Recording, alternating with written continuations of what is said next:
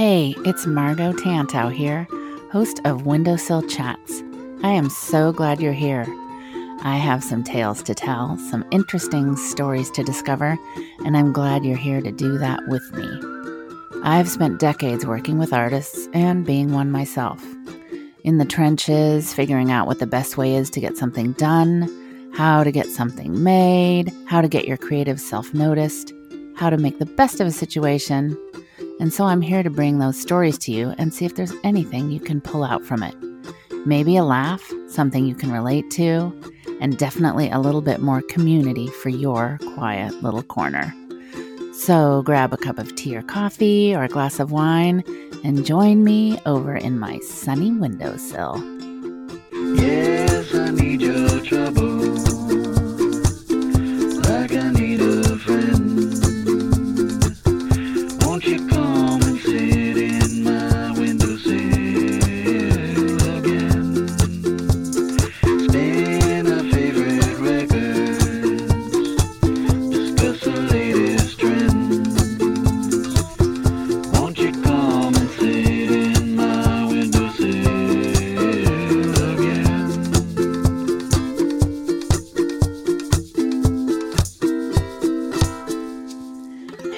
Everybody. Thank you for tuning in to Windowsill Chats today.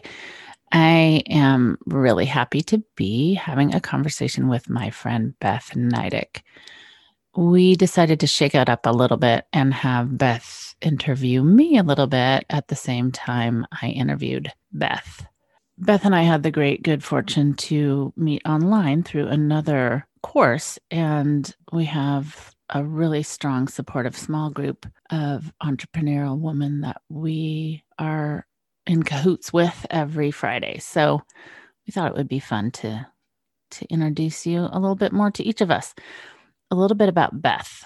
She is a powerhouse. She has spent over 10 years working as an online entrepreneur, but you'll hear from the conversation that she has had a really cool path to get there. She's not afraid to sort of put herself right in the way of good possibility. And that has taught her a lot about business and PR and all the things necessary. She has been a health coach, she has a successful cocktail book. And because of these things, her acumen for business has been sought out by other entrepreneurs that want to increase their authority, but their businesses weren't necessarily set up for success. So after Beth's cookbook debuted, it's called Clean Cocktails Righteous Recipes for the Modern Mixologist. Check it out. She was asked to speak at events and conferences about how she was able to get published without a whole lot of social proof. She found herself counseling other colleagues about business and helping them understand and activate their own potential. So she saw that there was really a hole in people's businesses and in some of the businesses in the community around her. And she knew what she learned over the past several years could not only help them increase their bottom line, but also with direction, she could guide them to work to increase their own visibility and credibility. So, all about how to get yourself in front of people in a way that matters. Today, Beth helps entrepreneurs to strategically prepare their businesses and gain exposure through collaboration and visibility so they can reach their full potential and establish credibility while increasing their bottom line. If you go to Beth's website, with his, which is bethnydick.com, it will be in our show notes. Take a look at her blog tab. There's all sorts of good things in there from the recipe that was in Oprah magazine to just really strategic, wise, smart business ideas and concepts from mailing lists to branding to all of it. So, a lot of juice for you today as Beth and I kind of tell you a little bit more about each of us. Enjoy and thanks for being here. Tell a friend. Margo, I am so excited to dual podcast interview with you today. I love you so much. I'm so excited we're doing this. I'm so excited too. To I don't know that I've heard this way of doing it before, but we just thought, my dear friend Beth and I, why don't we interview each other? And and you can find out a little bit about Beth and me at the same time. Exactly. You know, I think that having having just having a conversation is always is always so eye-opening, especially into somebody that you like we know each other, but I you know, I've done a little bit of a deep dive into your background and I was like, "Oh my god, there's so much to Margo I don't know." I'm so excited to explore that with you today. Oh well, thanks. At least my mother will certainly appreciate it because she, she'll say, "Like I find out so more about you on every one of these where you talk to friends of yours, and they they, they have some inside scoop." So same same for you. It's it. Beth and I haven't known each other very long, but we talk often because of the mutual things we're involved in, and gosh, just one of those people that I couldn't go without in this time for Aw. support and inspiration, and it's such a good thing to have those people in your life. So thanks. Oh my god, I'm so grateful. I'm s- I really am so grateful to have Margo's insight. But Margo, one thing that I was reading about you, which we have in common, is that people too think that you're a fairy godmother to artists everywhere. Hmm You know, I I love that moniker, and and actually, it was very. So I used to lecture um, at a, an amazing art school in the Dominican Republic, and one of the students coined it there. She said, "What do they say? You're a very good mother." So I was like, "Oh, I'll be a very good mother." But I do feel like that's my favorite thing to do is kind of shepherd people along. You know, just help them kind of figure out what they're doing out there, and maybe sh- shine some light on them that people might not have been looking in that direction. So it's my favorite thing to do. Oh, and I totally agree with you. And I think we do well, I do that as well. Yeah. Um, I love working with one-on-one clients when I have a conversation with them. And I know you do the same thing and they're like, "Oh my god, you're so right." And you're like, "Yeah." Beth's specialty is is PR because of her very interesting path to get there, which we'll dig into. But you know, I think when you can when you kind of are well have come through a lot and kind of know where you are and and are fine with where you are, watching other people kind of try and get there is so fun and rewarding when you can just kind of reach your hand out and say, "Hey, try this." And you're good at that. You do it a lot. Well, I realized in the last six months that's one of my superpowers. Honestly, I I really didn't realize that, and I get nervous. Like I had a call yesterday morning, and I got a little nervous, and I was like, "Okay, make sure you bring the value. Make sure you're really helping her." And within like three minutes, I I was like, "Okay, I'm I'm good. Like I'm I got this." It's interesting, isn't it, when you when you hear somebody talking, and it is a little nerve wracking when you have a, a one on one or something, and and somebody's kind of laying out their concerns or fears, or and and you were saying when we talked yesterday that you you can kind of see those holes that somebody might have in their in their plan or their process, and and that's because we've been doing this for a while, you know, and we're experts because of our experience, right? Yes. think of those two words together, obviously. And so when you listen to somebody who's at a different place than you are in the process, you're so good at listening, finding those holes, stitching them together, and making that person feel like, oh, all I need to do is reach out to somebody in this way or put myself out there in this way. I mean, even before we press record, you were saying, you know, don't you repost about your past podcast. I was like, oh, well, that's obvious. No. I should be doing that. yeah, you know, the woman that I spoke to yesterday has, you know, hundreds of thousands of followers and, you know, has been in is writing a cookbook and doing all these great things. And I spoke to her and she's like, exactly the whole thing. She was like, I didn't think of that. I didn't think of that. You're so right. You're so right. You're so right. But then three hours after our phone call, she sent me a video of what we were talking about she should be doing. So Oh, like wow. having not only did I give her the advice, but then she followed it the same day and is finding success in what what the opportunities I opened up for her were. Like that's that's my sweet spot. That's what that what keeps me going. But I think you're so right. And I think that you know, you and I both worked in New York City for a long time. And I think just mm-hmm. working in New York and in that environment gives us a different mm-hmm. perspective than people do across the country. I think so too. I think the energy there, the melting pot of of culture and skills and people. And I remember before I moved there, I was I felt really intimidated, like you know, West Coast girl moves east, and but it was so welcoming because everybody was new, you know, or it felt like experiencing something at the same time. And I I feel like when you can have those conversations with somebody and impart some wisdom, call it, and then they feel immediately motivated to put some of that into action that's that's the magic connection right there i love that and i think Oh yeah, totally. again living where we have and i love beth that you you growing up in new jersey and living so close to new york and i know this too from being being there proximity is Mhm. everything because especially pre the internet um all the magazines were there all the people looking for material all the shows that were being recorded and Yeah. and you you got to dip your toes into some really amazing experiences and connections that way.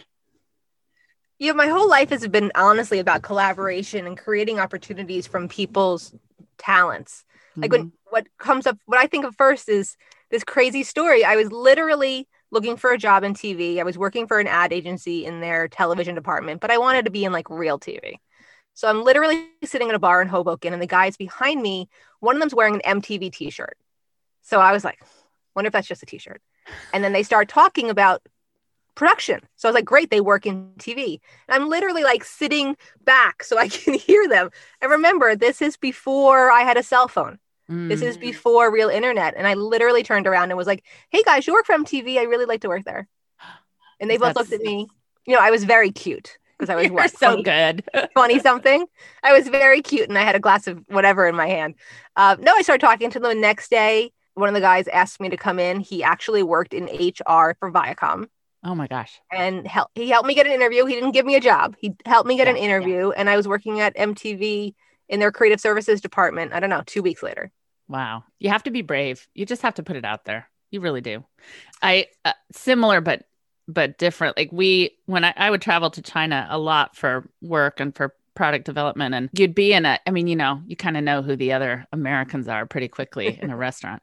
And um I remember this this table of guys and they all and and your story made me think of it because I'm trying to remember what he had on his t-shirt. It might have even been like MTV or it was something, you know, music or film related. And they had long hair. And we're like, who are these guys? Like they're roadies for some band that's playing here. No, they all worked for Boeing.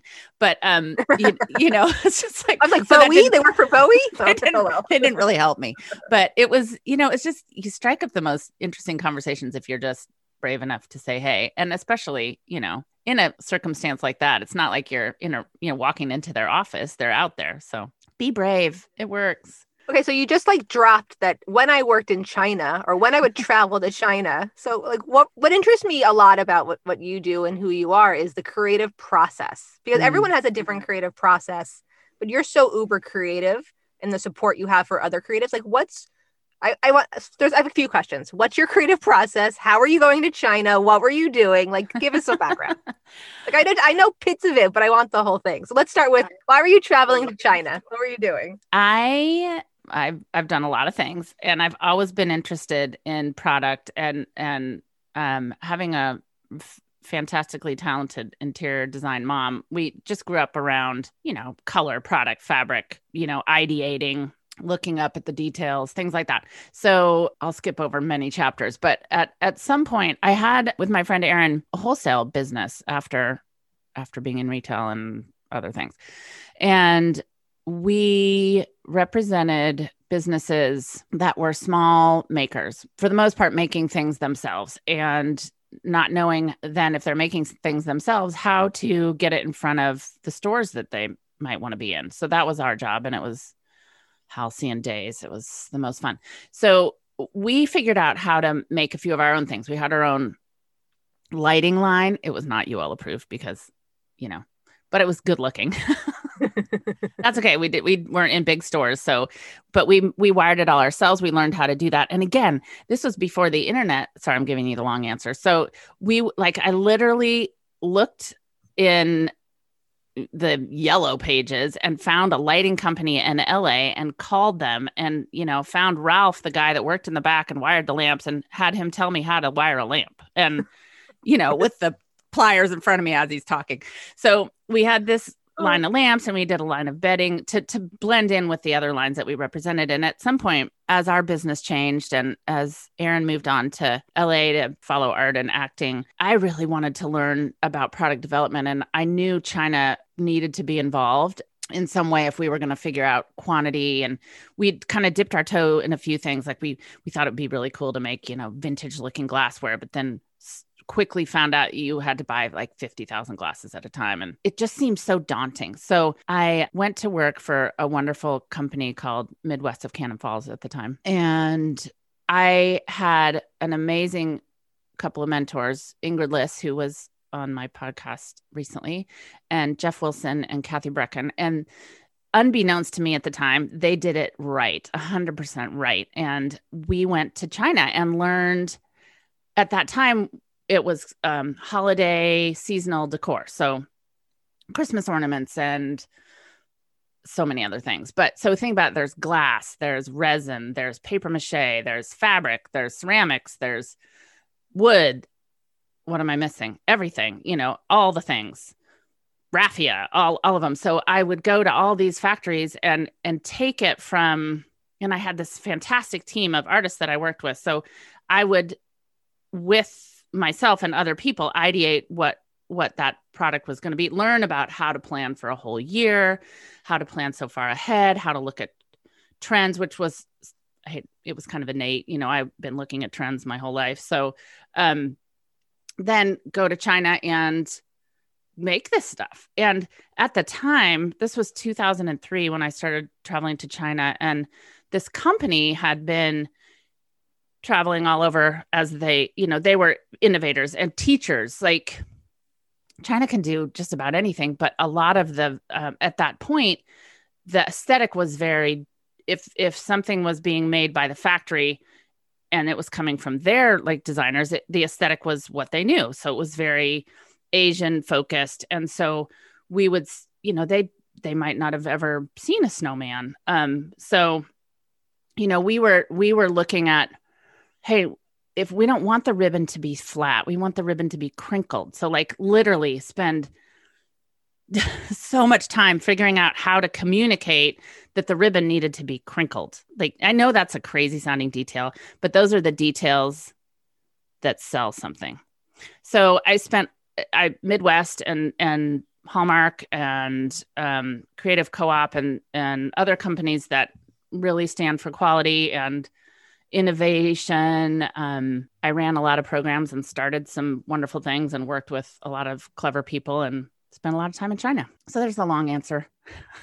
That's one place I've never been. So is, was there, I'd love to hear like a, a, story there. Like, was there an incident at the hotel? Oh my gosh. Did something crazy happen? Like, I know, I feel like Oh there's gosh. so many Santo stories. that she, tell you guys, listen, everyone listening, Oh my DM God.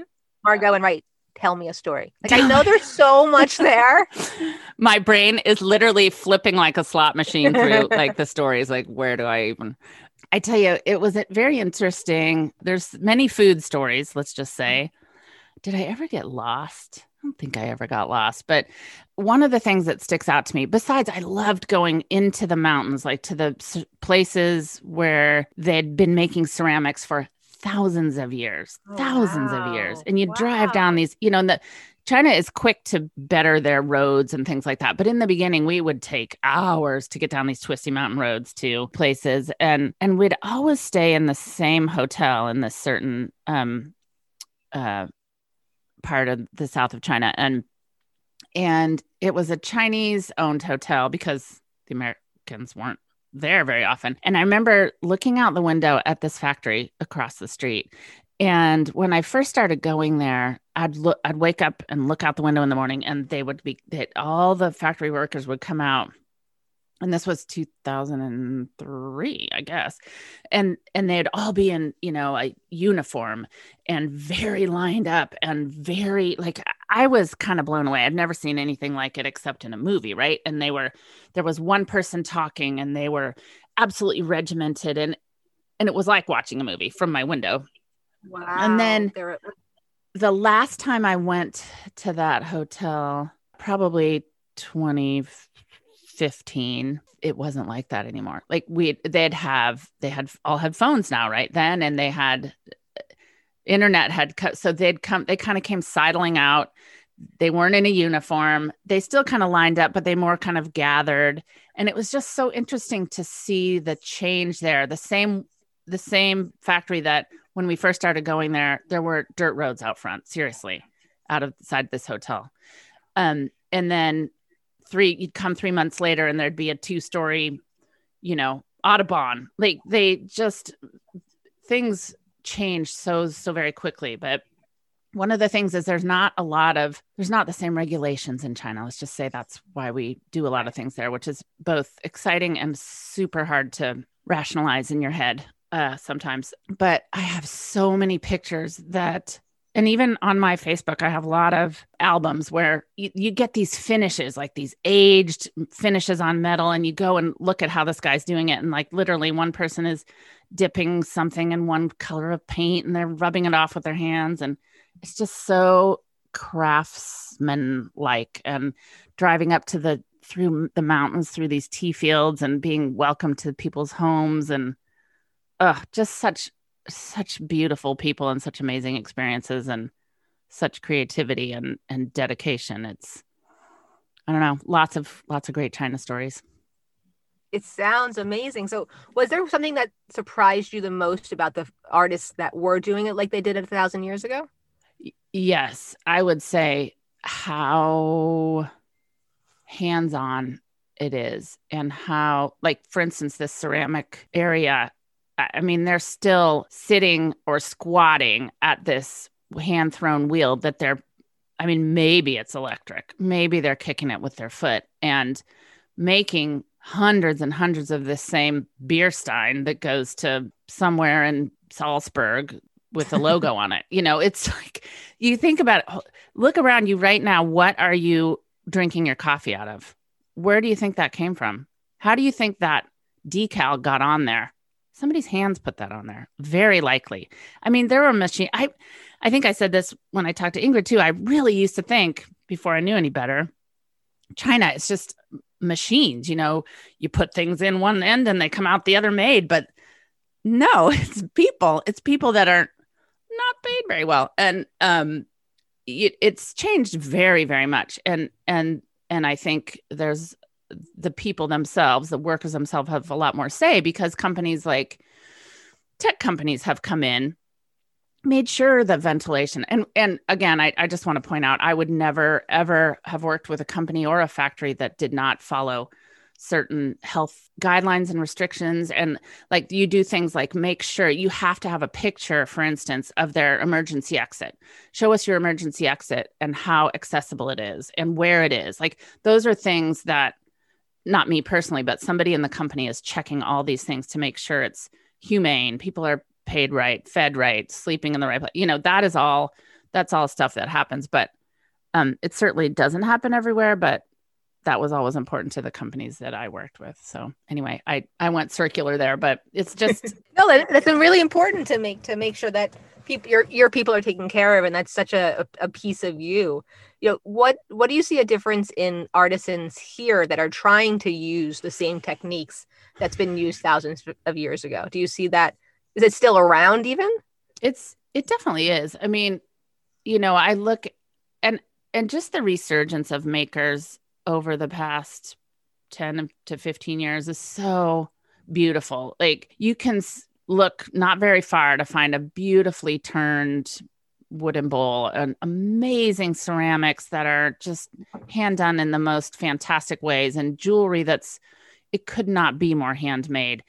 Um the the tricky thing is, you know, in the wartime, you know, when we had factories and we were making ball bearings here and we were making you know all the things that we needed because of the price of things and that we could afford it that's what's gone away so if you want to have that mug that you're making mass produced at a price that people are you know we've trained ourselves to want to pay or you know others have trained us it's that's where the tricky part comes in that's where you can't find that so much in the US. I was talking to somebody recently about the tariffs that that have been imposed in the past year.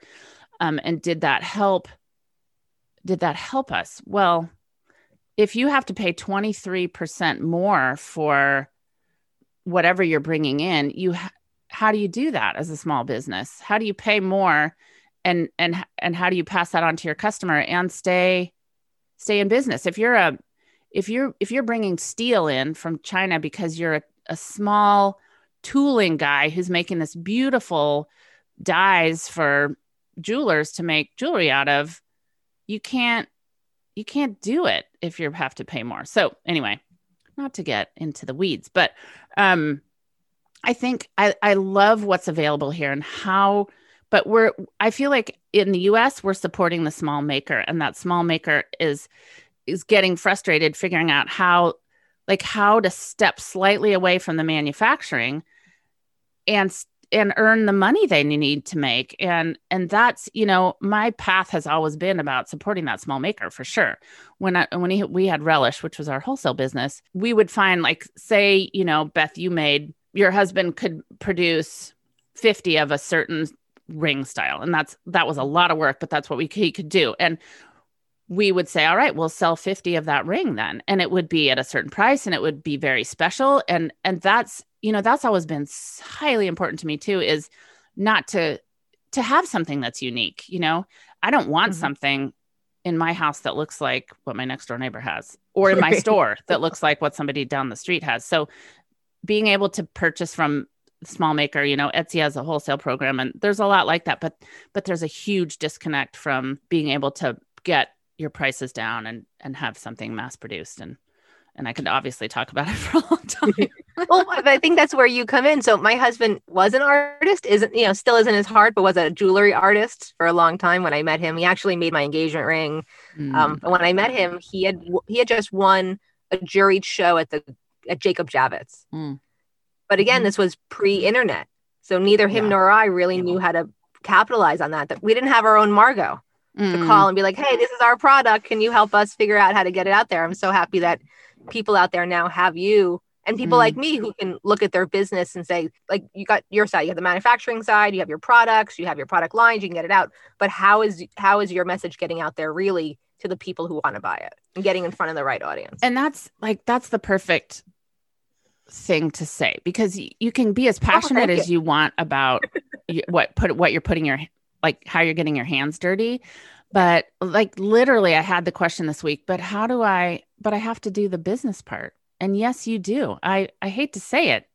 You can't have one without the other if you're going to try and make a living on it. So that's where you know beth if you take your experience and watch you know the experience that you've had and the places you've worked for and watching like you know realizing that you wanted to be in TV but really what you were gaining along the way is the knowledge of how you put yourself out there into the world. Like if you're talking to you know guests how did they get there? You know how what was the PR that they took and and or the steps that they took to for public relations or their whoever Mhm. they worked with? And you know you know talk a little bit about how how you started to realize that that's what you were jonesing for you know to work with You know, it I've always wanted to be in TV. I actually started out wanting to be on TV. Like I I went to sleepaway camp. It was called French Woods. It was like mm. the premier acting camp. I believe it was 83.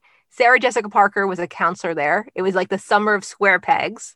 Nice Um, and I spent the summer learning how to walk on a circus ball across the stage. oh my gosh That was my there's part in the skill play. Yeah, I, I wonder if I could still do it, but I literally like stood on one of those hard circus balls and walked it across the barefoot Oh and walked it across the stage. That was that was well, I couldn't sing. Um, and I guess I I could kind of act. Um, but really what I found from that was, you know, standing up and having a voice was most important. And I really took that through. You know, my first job was with with MTV and VH1. Then I worked with Fox when Fox was just a new show before it was a real cable show. I she's was leaning I into her microphone pre uh pre everything, so 2000 pre opinions pre opinions exactly. But everything that I had gotten along the way was really for me opening my mouth. I'll tell you a quick story. So I interned for the Tonight Show with Jay Leno. But how I got the Tonight Show was I literally was in the comedy store, like watching. Like he like showed up at a comedy night. It was probably like a Thursday, Wednesday or Thursday night. You know, location location location yeah. Exactly. My sister's out in LA, so I was visiting her, and he looks at the crowd and he looks at me and my girlfriend. He's like, "What are you doing here? Shouldn't you be in school?" And we were like, "We're on spring break." You know, twenty years old. Uh, What's your major? And I was like, "TV and communications." What do you want to do with your life? I said, "Work for you." And Oh I, and he stopped.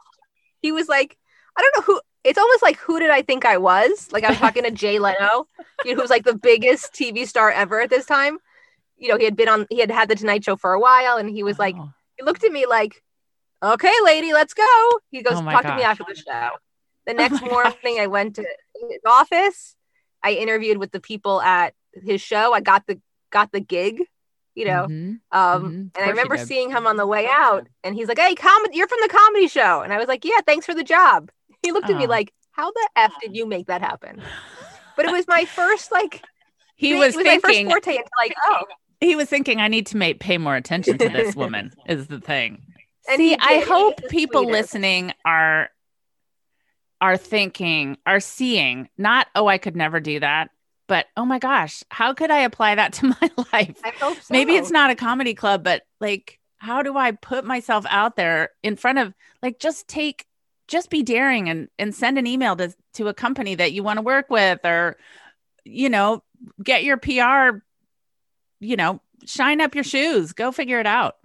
it's you know i really it's just opening your mouth like i Yeah. can't tell you how many blog so I, I was a nutrition and food blogger i have a lifestyle website called blue barn kitchen which is all about food and healthy cocktails and drinking um, great great whole things so i was working in that realm working with brands i went to a publicity event and i literally saw this girl with a clipboard sitting in, uh, like standing against the wall and she looked exhausted Hmm. like she just did so i was like i need to go to like i need to go see what's going on with her because i just felt like this draw to her Hmm. as a mom, a and on- as a business owner twice, going to myself, she's got a clipboard for a reason. Who is this chick? So even if she wasn't leaning against the wall and looking exhausted, I probably would have gone over. I take that back. I definitely would have gone over because my mo when I go to any networking event is to find the people that I should be talking to. Because I'm not there Right. to make friends. You Right. know, I am there to meet people, but I'm not there to make friends. She ended up being the senior vice president of a huge PR firm in the city, and I worked with her for like five years. Wow. But it's just, but it is just about making friends but Mhm. making friends that have that you can create a win-win relationship with. She had brands that needed people to work with. I was somebody to work with. I got what I needed. She got what she needed. And she knew from your approach, like that you were, you know, you weren't cowering in the corner, that she was going to get out of you something that was going to benefit her too. exactly. You know, That's I, right.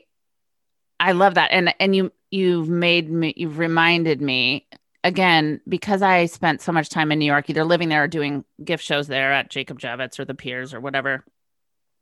The people that would come through, well, lots of people would come through, but included in that mix were was press, and that press wanted to know what you were doing. They were looking for something to put in their magazine, and I early on made one of the best friends of my life, Jane Dagme, who at that time was an editor, associate editor at Country Living.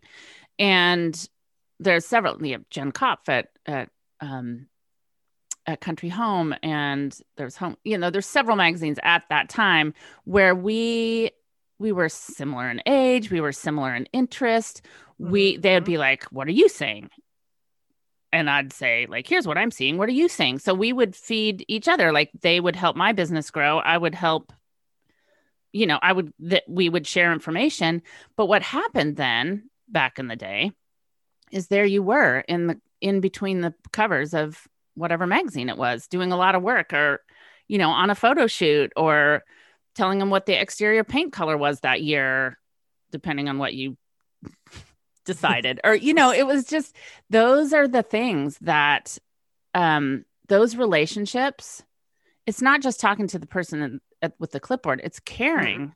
It's Yeah. being intrigued right? It's being curious and inquisitive and being willing to ask the question and make the make the relationship and make the mm-hmm. friendship and those are i mean that's why i'm here it's so it's so important. And I and I almost feel like saying it's just being a person.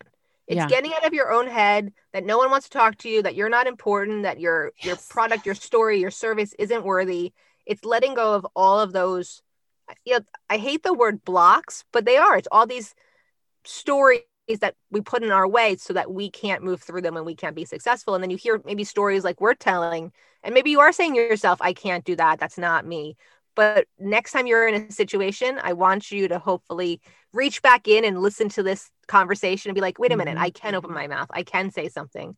Because those people in the media or the buyer at the store or the, the executive on the other side of the desk wants you to say yes just as much as you want them to say yes. Like I feel like we're so afraid of each other hmm and you know if you have if you meet somebody there's always there's synergy somewhere there there Yeah. always is so it's just being open to that and finding where you can collaborate either being you know when I was looking for a book agent, I put out on my Facebook page, who knows a book agent? Six strangers, and I mean complete, complete strangers, Hmm. put me in touch Hmm. with people they knew because they want to help. Right. We love to help. People love to help.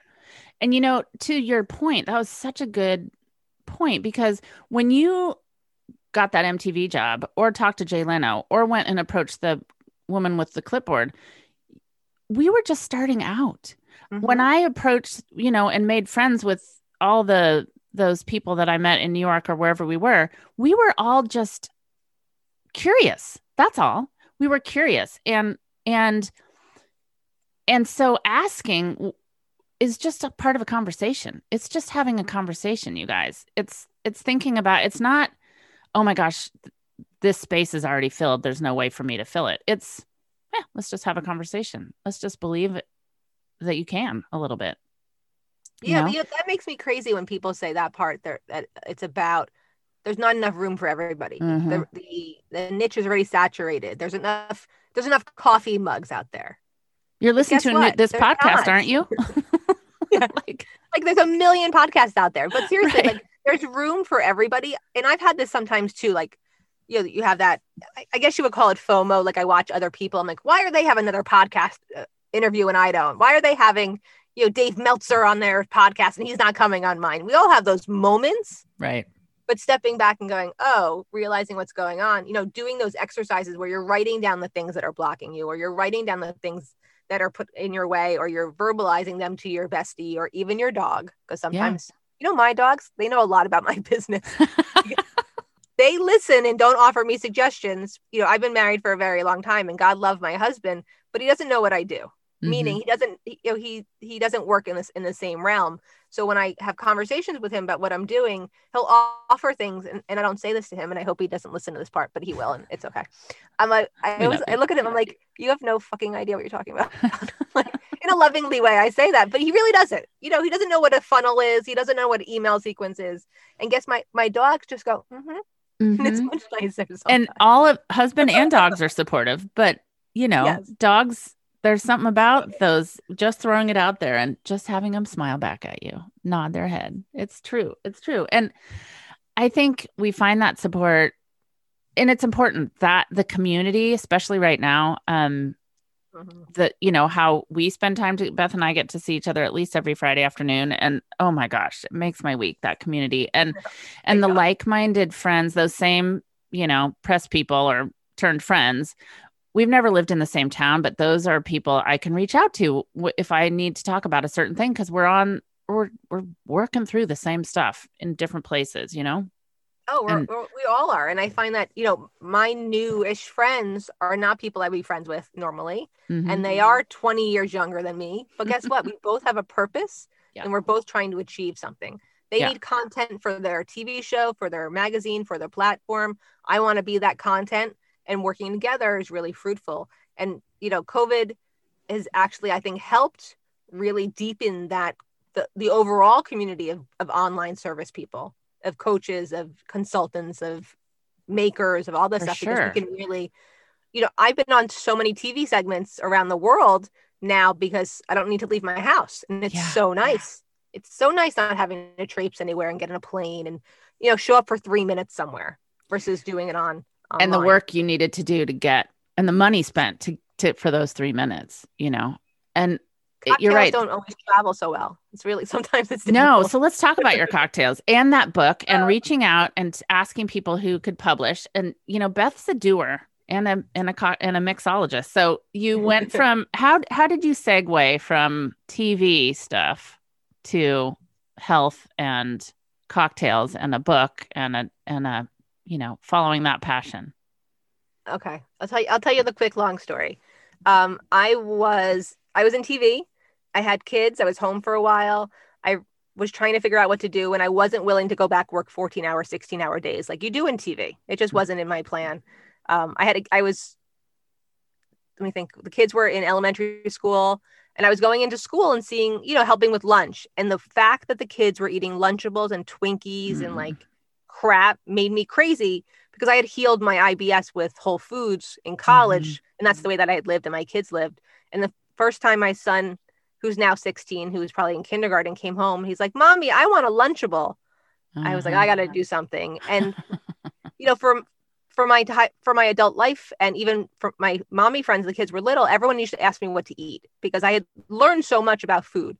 Yeah. You know, I remember feeding my kids edamame at like a play date, and all the parent, all the mommies like going crazy. Yeah. That I was They feeding him that? edamame and oh, they yeah, exactly. They have Yeah. tofu, you know, they all this stuff. So I quickly got my certification in in in um, health from the Integrative Nutrition Institute of Integrative Nutrition.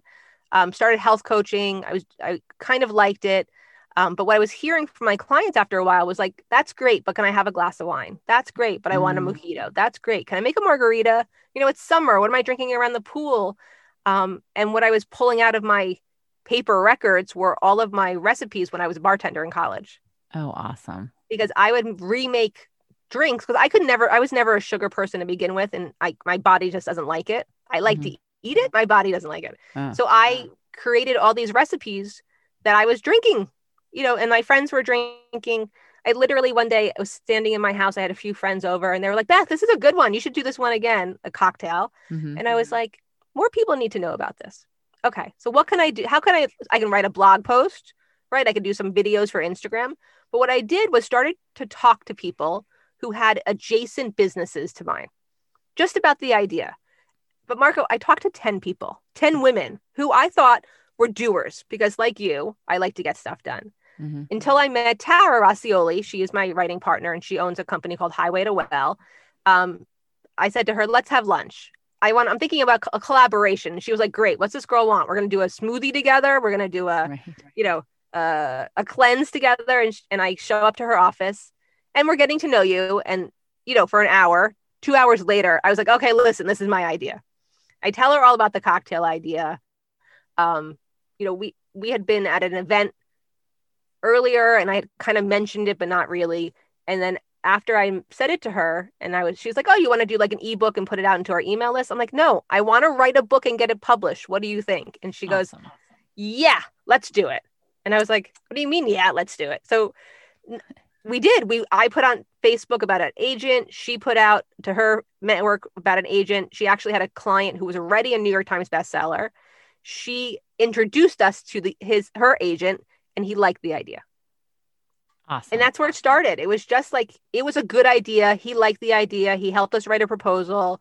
He got us in front of three or four different pu- uh, publishers that we would literally bring a cooler of cocktails and make cocktails for them in the meeting. So they would be Mm. like a little drunk. yeah. we would get a deal. um, you know, and, and we did. We got a deal. I actually, one of my very good friends designed the book because she was friendly with the with the publisher as well, and I and we I loved it. It was amazing. Her and I got to do mostly art direction. We had an amazing photographer, and it was like we didn't know we mm-hmm. could. You know, when you find a new skill, because I was always creative. Yeah. And I've and I've, but I'm not a painter. Like I'm not. I can't draw. I'm not. But I like to. You're a create super creative thinker, though. yeah creative thing but i was really with my hands growing up too i always was making jewelry or making i used it's so funny i used to take the slides you remember remember that remember Yeah. when we had slides like Yeah. actual two by two inch slides i would take the slides and decoupage them and make them into pins and sell them at stores in local in jersey See? like I've always liked to do stuff. So with the book, it was like I can make now I can make cocktails.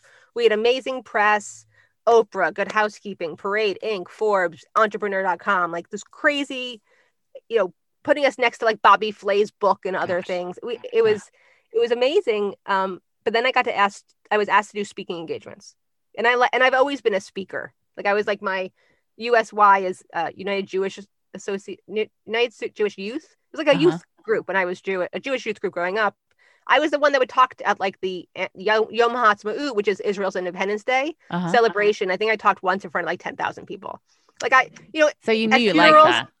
right at funerals, I was I, I was the family spokesperson. Like Aw. I, you know, but I because I was brought up, I was not brought up with you're a girl, be quiet. You're a girl, look cute. hmm I was brought up with like, what do you want? Stand up and tell me.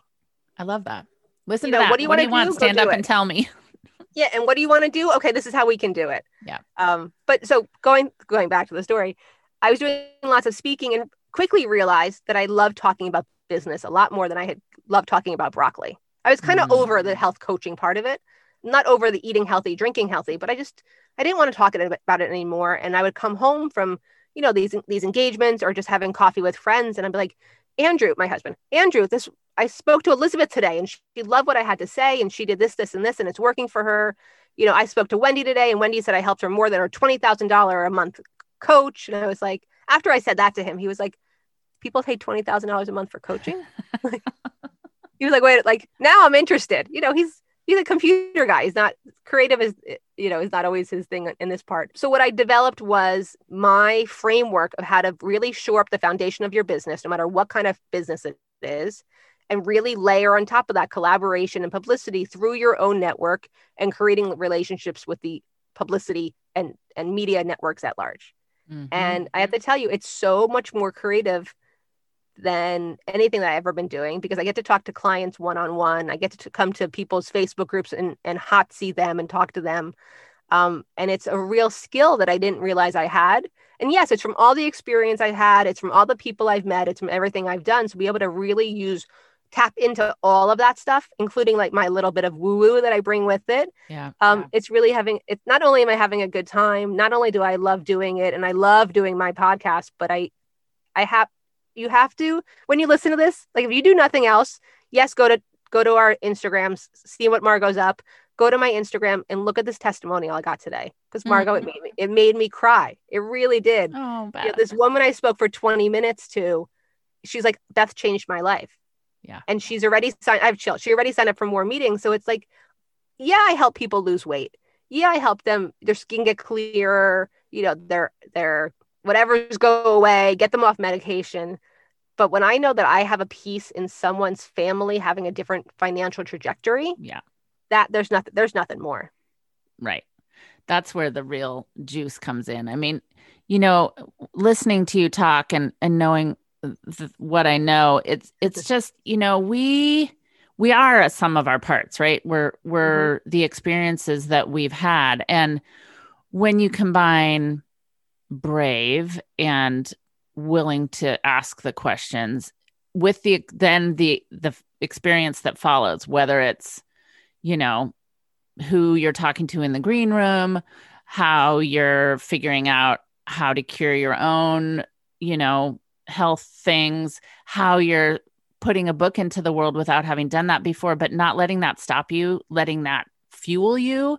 And then, you know, circling all those experiences and figuring out that what you really love from all that is being able to help other people put their own you know genius out into the world mm-hmm. that there's so much magic in that. I've been also getting these testimonials that just like i'm trying to save them just so i can share with others that might be be feel be feeling like oh that how could that be me? I wish that could be me. And i've i've had like last week um somebody just said i i see and this is the biggest compliment that's why on my podcast windowsill chats i'm just trying to s- tell the real stories because people are saying i instead of hearing an unreachable goal i feel Mhm. like i'm hearing real people who are going through the same things i am and it just makes me it made me do this and reach out to this person and and this happened and i got this result and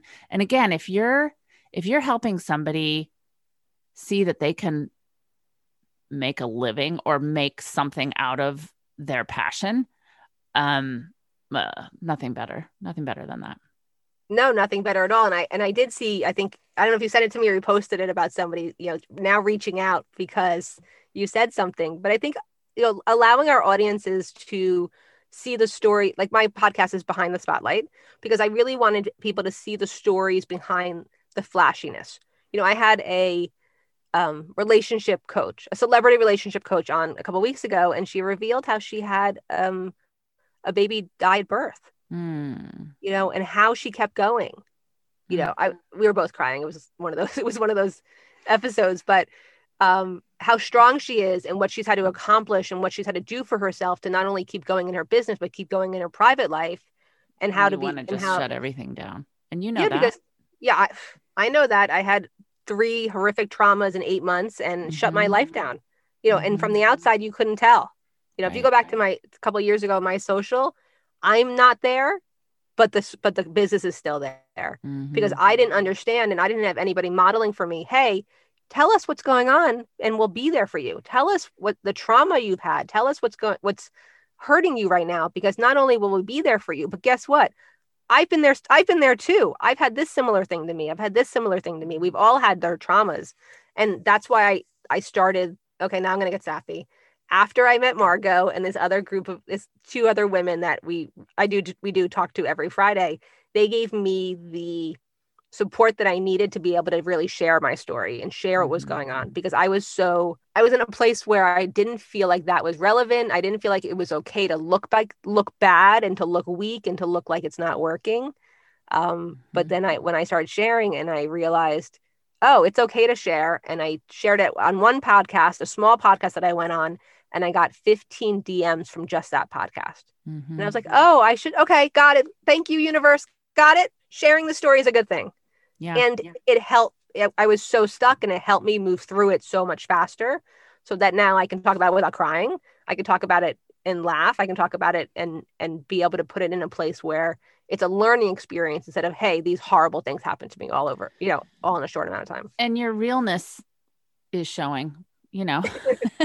and watch out because you know the the really amazing thing about that and i think we can look at our relationships that we have in our life and you know people we work with the ones that hold the most value for me which is you know why we're talking right now is is the ones where you can be yourself the ones where you can find um moments of you, you know that aren't the shiny ones that are the the real ones where you can be yourself and be supported in that and and being willing to share that. And that's not easy for me for sure. I always feel like i don't know and, and i feel like it's a little bit generational too like i'm not a oh my gosh taking 20 selfies an hour but you know i i come from a put others put others forward but when we put our own you know the examples of what our trials are it makes us more real and and those of you out there listening you know it makes it the same for you when you can say gosh i've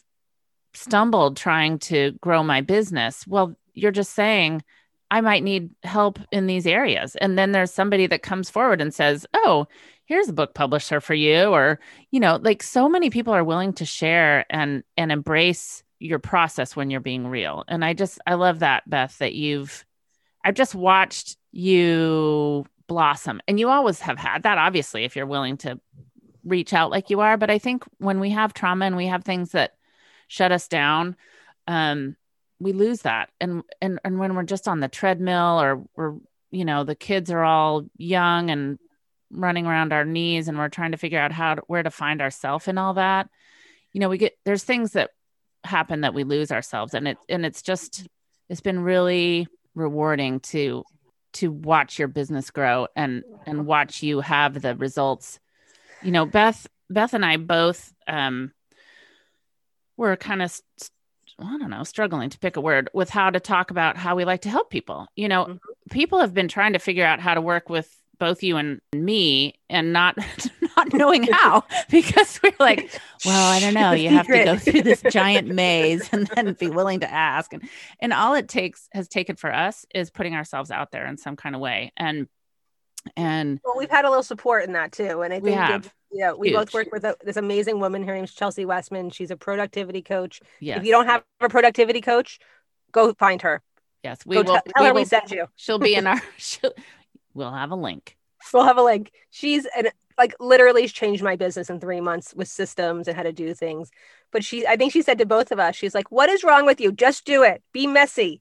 And it was like, what is mm-hmm. she, 30, 29? This little girl who I, when I tell you I love Wise somebody woman. hard, I love, yeah, I love these women very hard. Margo and uh, and Yeah. another woman, Erin Canfield and and Chelsea, really, really, you know, family to me, and Yeah. and Natalie Ditch and and Nicole yeah um you know we have we have this little posse we have but this gr- Yeah. this you know I, I say little girl uh, j- jokingly but you and i could be her mother Mhm. easily um and not to, but not she's to our age us, mentor but she's our mentor and it was like i i look i i feel like this i looked at her like i can't believe this kid's telling me what to do and she's right it was almost like 100%. and i just did it and it was you like know oh perspective like that's that's the thing you got perspective just if you're open to it there it is Well, she's got you know she's definitely wise behind beyond Yeah, her years, and is. she's amazing at what she does. But yeah, giving me that different perspective, and you guys, and you do that for me too, and I, I think I do that for you. Mhm. Having that sounding board and that different perspective, and and somebody giving you permission to be messy, and somebody saying to you, "Hey, I I know you think you're putting yourself out there, but guess what? You're not." Yeah. Yeah. That was a big thing too. Yeah, no, it's it's really helpful. Find your find your tribe. And they, you know, they it it changes. We have different people for for different things and and I'm I'm just grateful for those of you here right now listening to us oh, reminisce. So we are. So let's get back to the fun stuff because we could we could be all gushy forever. But I really, so I'm really always interested in people's creative processes. I had Mhm. Ginny Hilfiger on a couple weeks ago, and she really laid out how she goes from concept to clothing, and I Mm. found that fascinating. So, what's your like creative process? Oh, what a good question. I I like to think that it's very organic. I tend to take things in around me. Like what am I seeing? What colors are standing out to me? And that might be, I mean, often in nature, you know, is that particular green that when the water was breaking, it was in between the blue and the ba- and I'm this obviously is picturing this in my mind right this second. But like there was this green color and then do I notice like what would that look like in paint? And so I I start to build off of some sort of inspiration. And maybe it's something I saw on Pinterest, or maybe it's something I saw on a magazine or a piece of, you know, a shirt that Beth had on when we last zoomed, you know, whatever it is. But then I and I start to see what's happening in the world. You know, are people are is fashion drapier or is it more fitted or what about all the hand stitching and the darning like and so depending on what i'm working on it might just be am i designing something for the home like with studio m that i'm working i adore working with and work for that we have a new line of of these vinyl mats and it's it, it's called floor flare and it's like a imagine an old floor cloth that used to be made of canvas but it's wipeable and washable and printable in the US by Studio M in their facility. But the cool thing is art plus surface equals a way to get your art into the world and I can have it in my home. So what's pulling t- together a collection of what that looks like. Those are the things that oh my gosh, I could just, you know, brrr, go off on how we pull those together, what the colors look like, the artists that I get to work with to do that, you know, turning it into a broader print on demand program, you know, lots here that I'm not talking about. But I just get so inspired by color, always inspires me, texture always inspires me. And I build on those things and what I see happening out in the world. Like right now, you know, coziness, home, a Mhm. little bit of fear, you know, needing compassion and and community and and what does that look like in a product you know so that's i i'm in my head a lot but then i get to think oh my gosh this is my this is the work i get to do i get to think about color and pattern and working with artists for for work it's so rewarding So you talked about community and home. Like, how does that manifest itself in a product? Because you're talking about fear and coziness and community, but what is that? How does that show up in the world? that's a great question well you know so many products have that is a great question. Words r- words related. You know i feel like um a very something that feels thoughtful whether it's on a greeting card or is it on a, a doormat or on a you know mug is it something that's going to make you think? Is it something that's going to make you take positive action? Is it something that's going to make you feel cared for? Is it a color that's going to make you feel um, kind of enveloped in something warm? Is it a texture that's going to make you respond in a positive way? Those those are all the things. Like you know, I've I've designed from greeting cards to sofas to you know everything in between and i all those things come into play for all all of that and i and i don't necessarily say i'm not looking at any art that's not you know beach cottage colored right now i'm i'm drawn to the the artists are making those trends too. So it's a combination of something in the back of my mind that i'm looking for a mood or a certain way to express something and it's what the artists are finding themselves. Like those two things when they come together and give me a whole new idea that's where the magic happens if that makes sense. It does, but is there like I'm thinking I want to like push you farther because I want to like know is there like Mhm. what, a product you've always wanted to make, or is there like a line that has a certain Mm. feel to it that you've always wanted to make? Do you have like one of those brands inside you that hasn't come out yet? Yeah, who's listening? Anybody? yeah. Um I I could design furniture, rugs, wallpaper, lighting, home deck stuff all day long. Um all day long. I I love big. I love you know, when I do my art, my own art, it's usually pretty small, silversmithing or painting or whatever. But if I'm designing and, and ideating and curating for the world, most of the products I've been able to make are smaller because of the companies work I've worked for, but my background is thinking big. And so yeah, anything for the home. Uh, my home is my most important thing visually. My home is always dialed in. Like I I think so much about what's on a shelf, what's hanging from the ceiling, what color that paint is. And back to when we were talking about blogging before, like if I had, you know, started to speak up, who knows, maybe I'd have a furniture line, but I don't need one. I love, but I love, that's what I think about all the time. Okay, so you you have put it out into the world the manufacturing of the Margo Tantau furniture line. Yeah.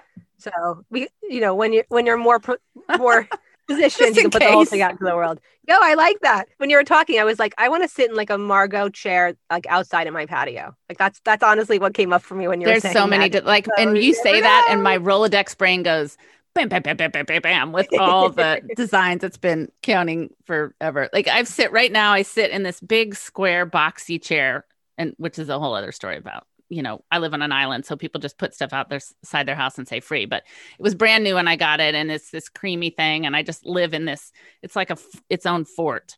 So yeah, you know, there's just I just noticed those things. Mm-hmm. My first job out of college was fabric and antiques and high end home decor. I've always worked in it in some way. So whether it's an ornament for that Christmas tree or a rug for underfoot or beautiful things for the garden, like I get to design now. So you know, Now I want to know if I have like old Margo designs in my house.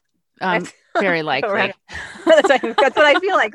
But I also want to challenge you. Like, so now that you're talking about this, and I can't imagine that your, our audiences aren't saying the same thing. Like, now I want more pictures of Margo's house. Uh, okay. I want to see what those shelves look like. I want to see it go way back on Instagram. Instagram, but yeah. yeah, it was hard. I went, I went pretty far back. I only found a few, but if you're talking business. I would say, Margo, now I need to see your house so that people can get to know you even more. okay pre in pre the dang internet i was in my house every house i've lived in has been in a magazine every one save for where i am now but okay uh, not just because we haven't gotten there yet so i i really have it's out there Like, Time to repost. Time to repost. yeah. Yeah. I love human spaces and uh i think how they make you feel like especially now what what your space feels like makes you walk through your day in a pot with a smile on your face or or not. So you know if that picture is bugging you where it's hanging on the wall move it. You know you know there's just oh my gosh make your space beautiful. It's easy what about you Yeah, I, I feel that way too. I feel that way. You know, people have come into my house and said, "Oh, it's so nice and cozy in here," or "It makes." I always love being in your house. It's so warm and inviting. So, uh, you know, I'm definitely, and I'm, I'm definitely a garage sale picker. You you have know, the best sign in, in the world be, that sits behind you when I you, My fresh juice. sign. really it says fresh juice and it and you have to tell how you got it. But when I first saw it, when she first when we first started like in this group together, I was like, who is that girl? With because that sign behind her head, she is my friend already. That's so funny. So my grandmother lived in Delray Beach, Florida. We were down there visiting her and went to a juicery that was closing. You know, we like literally picked oranges off the trees, like Mm. that kind of place in Florida. And they had a juice bar that they closed and the sign was still on the wall. So you guys know me well enough. I went to the manager and said, Hey, is that sign for sale? and he said, No. And I said, How much for the sign? So I gave him 50 bucks. I went to, you know, and then wrapped it up, like literally took it on the plane, wouldn't let them put it in the cargo because I was afraid it was going to get broken. Of course, it's like 12 feet long So gorgeous. and it's been in every space I've ever lived since. And that, that honestly, that was September 8th. Um, and 9 11 was two days later. That's Mm. Wow. when, that's when I got that. So I've, it's been what, 20 years that it's been in every space. And it's funny that you say that because I'll be in a different space in my house and somebody will be like, Where's the sign? it's like, What do you mean? Where's the Well, sign? and it's it's hand printed. It's this creamy background with this kind of faded red orange paint, and it's got a border around it, but it says, you know, fresh juice in it's But it's hand. Somebody just Yeah, stuck a brush and a sides. pot of paint and put it on there, and that's you know my favorite kind of art is unshiny, mm-hmm. real, shows the hand of the maker. That bring that on every day. Yeah, Mm. that's my whole house. Honestly, it's always it's something like I'm I'm sitting in my little Yep. desk in my closet, and I have right here like a photo that here I'll show it to Margo. I'll post it that I Mm, brought back, like literally brought back from the streets of Monaco on my honeymoon. You know, like I I like those hand painted, hand something hand. Like if you made it, like we a couple years ago down the street, somebody was throwing out an old '70s bar, and I'll Mm. and I'll post pictures of all this stuff. Yeah. we brought, I brought it home. My husband sanded it. He painted it black. I got from Etsy a beautiful um, orange cutout that's all on the inside of the bar now. And we have this like vintage 70s bar that we made work for us. And it's really the pinnacle of my whole house. Like people will come over and be like, Where's the bar? I need to see this bar. oh People my gosh, Beth, I haven't seen that yet. bar. Well, the mixologist needs a good bar. Yeah. it, it works that way. But you know, I I find that I need those smushy, warm, and uh, surroundings that with items that have a history to them. Yeah. Because I always feel like the the soul of the people that created it or the soul of the hands that it went through, kind of the the goodness comes with you. It's never it's never badness. I always think like No. the goodness comes comes with it. I like um, to think really about who was that person that fixed that Right. crack in that bowl or whatever it was. And and you know, just not to be metaphorical, but segueing into like why we love helping others with that process so much is it's not clean ever. It's messy, it's handmade, it's depending on what paint color you put on that process, it's going to go this way or that way and you're going to like it maybe a little bit more or less. So, you know, I think the super rewarding part of what we both do is connecting with people that are willing to say, I'm in the mess and I and, and I want my pictures hung straight when I'm done. and but they might but they're going to mean something to me. Eh, they're going to mean something to me. That's why they're there. So, you know, I think that's what we're finding eh, you know, I know I know Beth and I have both had as I mentioned, you know, haven't quite known how to put out there this is exactly what we do because we have such mixed experiences.